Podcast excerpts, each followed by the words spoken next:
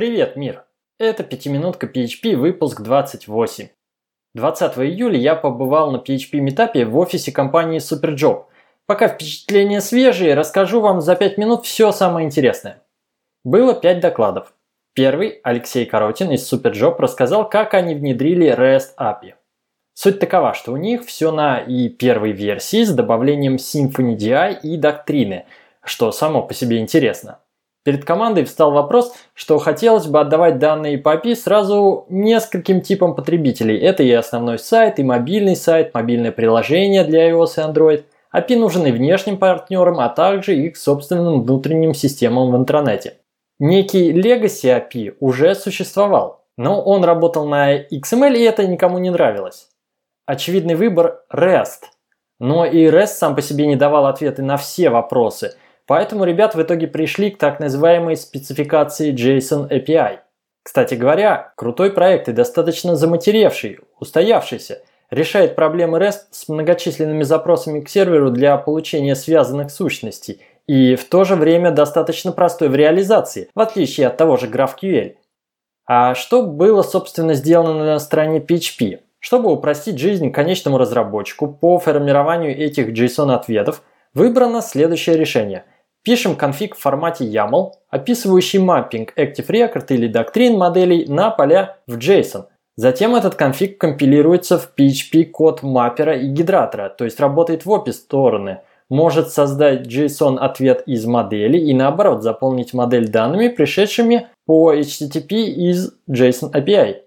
из этого же конфига удобно генерировать документацию в Swagger и даже генерировать тесты для Behead в формате Gherkin.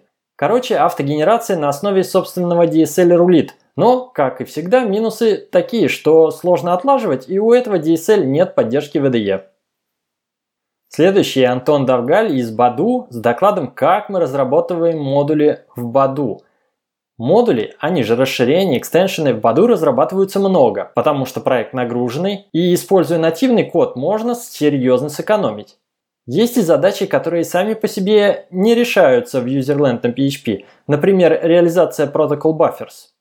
Кстати, интересный факт, несмотря на то, что модули для PHP пишутся в нативном коде, казалось бы, в C, где куда уж быстрее, при обновлении с PHP 5 на PHP 7 код модулей стал работать в два раза быстрее. Отвлекаясь от доклада, частенько слышал такую фразу «В наши дни время программистов дороже, чем железо», Проще докупить серверов, чем заниматься микрооптимизациями или просто оптимизациями. И это очень поверхностное наивное утверждение, которое в общем случае неверно. Все зависит от нагрузки.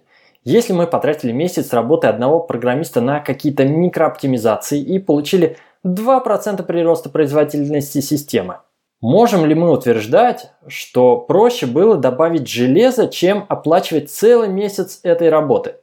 Зависит от нагрузки. Если у нас 1000 серверов, то 2% экономии – это 20 серверов, выведенных из-под нагрузки. За какое время 20 освободившихся серверов окупят потраченный месяц работы одного программиста? Очень легко посчитать, и это вопрос исключительно математики. Это может быть выгодно, а может быть и невыгодно. Но чем больше нагрузка, тем выгоднее становятся инвестиции в оптимизацию производительности, и постепенно стоимость работы программистов становится меньше, чем стоимость железа. Возвращаясь к докладу Антона, я увидел код старой доброй ламповой сишечки, прилично сдобренный макросами движка Zend. В целом, мне вдруг стало не так страшно от мысли написания собственного расширения на оси, но в наши дни на оси уже и не хочется.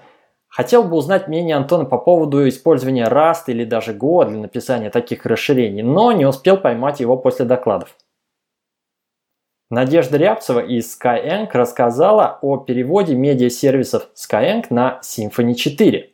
Это был самый впечатляющий доклад и по форме, и по смыслу. А смысл в том, что Symfony 4 еще не вышел, нет даже первой альфы, но в Skyeng он уже работает в продакшн, в неких медиасервисах. На самом деле взять непосредственно версию Symfony 4 так и не получилось, так как многие сторонние пакеты в зависимостях явно указывают Зависимость от версии Symfony строго меньше 4. Пришлось взять Symfony 3.3, который был успешно переведен на новую структуру папок от Symfony 4 с добавлением Flex и Flex рецептов. Если вы еще не слышали про Flex и Flex рецепты, погуглите. Это будущее Symfony. И весьма приятное будущее, я бы сказал. А на главный вопрос «Зачем?» Надежда ответила, что им хотелось попробовать новую версию Symfony и приятно провести время, работая по выходным. А как только выйдет первая альфа Symfony 4 в сентябре, они обновятся в тот же день. Кто-то, конечно, должен быть первопроходцем и рассказывать нам на метапах о новинках, но этот случай просто взрывает мозг. При том, что в большинстве проектов Skyeng все еще PHP 5 и переход на семерку затягивается. Затем Василий Грудистов из QSoft рассказал, как построить SOA в связке с Laravel и Bittrex, опыт большого проекта. После доклада от Надежды Василий выглядел уставшим и грустным. И понятно, у него не Symfony Flex, а Bittrex и Laravel. История такая. Есть некий международный портал на Bittrex с посещаемостью 1 миллион человек в сутки. Поступила задача улучшить портал, чтобы он выдержал 15 миллионов человек. В итоге пришли к классической сервисоориентированной архитектуре, где лейаутом и так называемыми инфоблоками управляет Bittrex, а позади него шины данных и сервисы на Laravel. Естественно, это все балансируется и работает отказоустойчиво в двух дата-центрах. Что я вынес из этого доклада, так это то, что для, казалось бы, нагруженных сайтов 15 миллионов посетителей, не обязательно писать модули на C, как это делают в Баду. Можно наколбасить и на таких монстрах, как Bittrex и Laravel, если сделать грамотное кэширование. А кэширование в данном случае занимается Nginx. Но что еще важнее кэширования, это его инвалидация – Команда из QSoft придумала некую схему связи инфоблоков Bittrex со всеми урлами страниц, так что когда в одном из инфоблоков меняется контекст, система точно знает, какие именно страницы нужно удалить из кэша Nginx. Хороший пример того, как архитектура, а именно грамотное кэширование в Nginx, позволило сэкономить одновременно и время программистов, и объем мощностей, требуемых для заданной нагрузки. Закрывал метап Александр Макаров со своим докладом о планах по развитию фреймворка И. Он с ним уже выступал на недавней конференции eConf 2017, обзор который я делал в предыдущем выпуске подкаста. С тех пор планы немного поменялись, но я толком из доклада не понял как. Наверное, я недостаточно хорошо подгружен в ИИ. Так на самом деле и есть. В общем, отличный метап получился. Приходите на следующей неделе, 27 июля, на Symphony Moscow Meetup номер 12, в офисе Skyeng. Метапы это классно.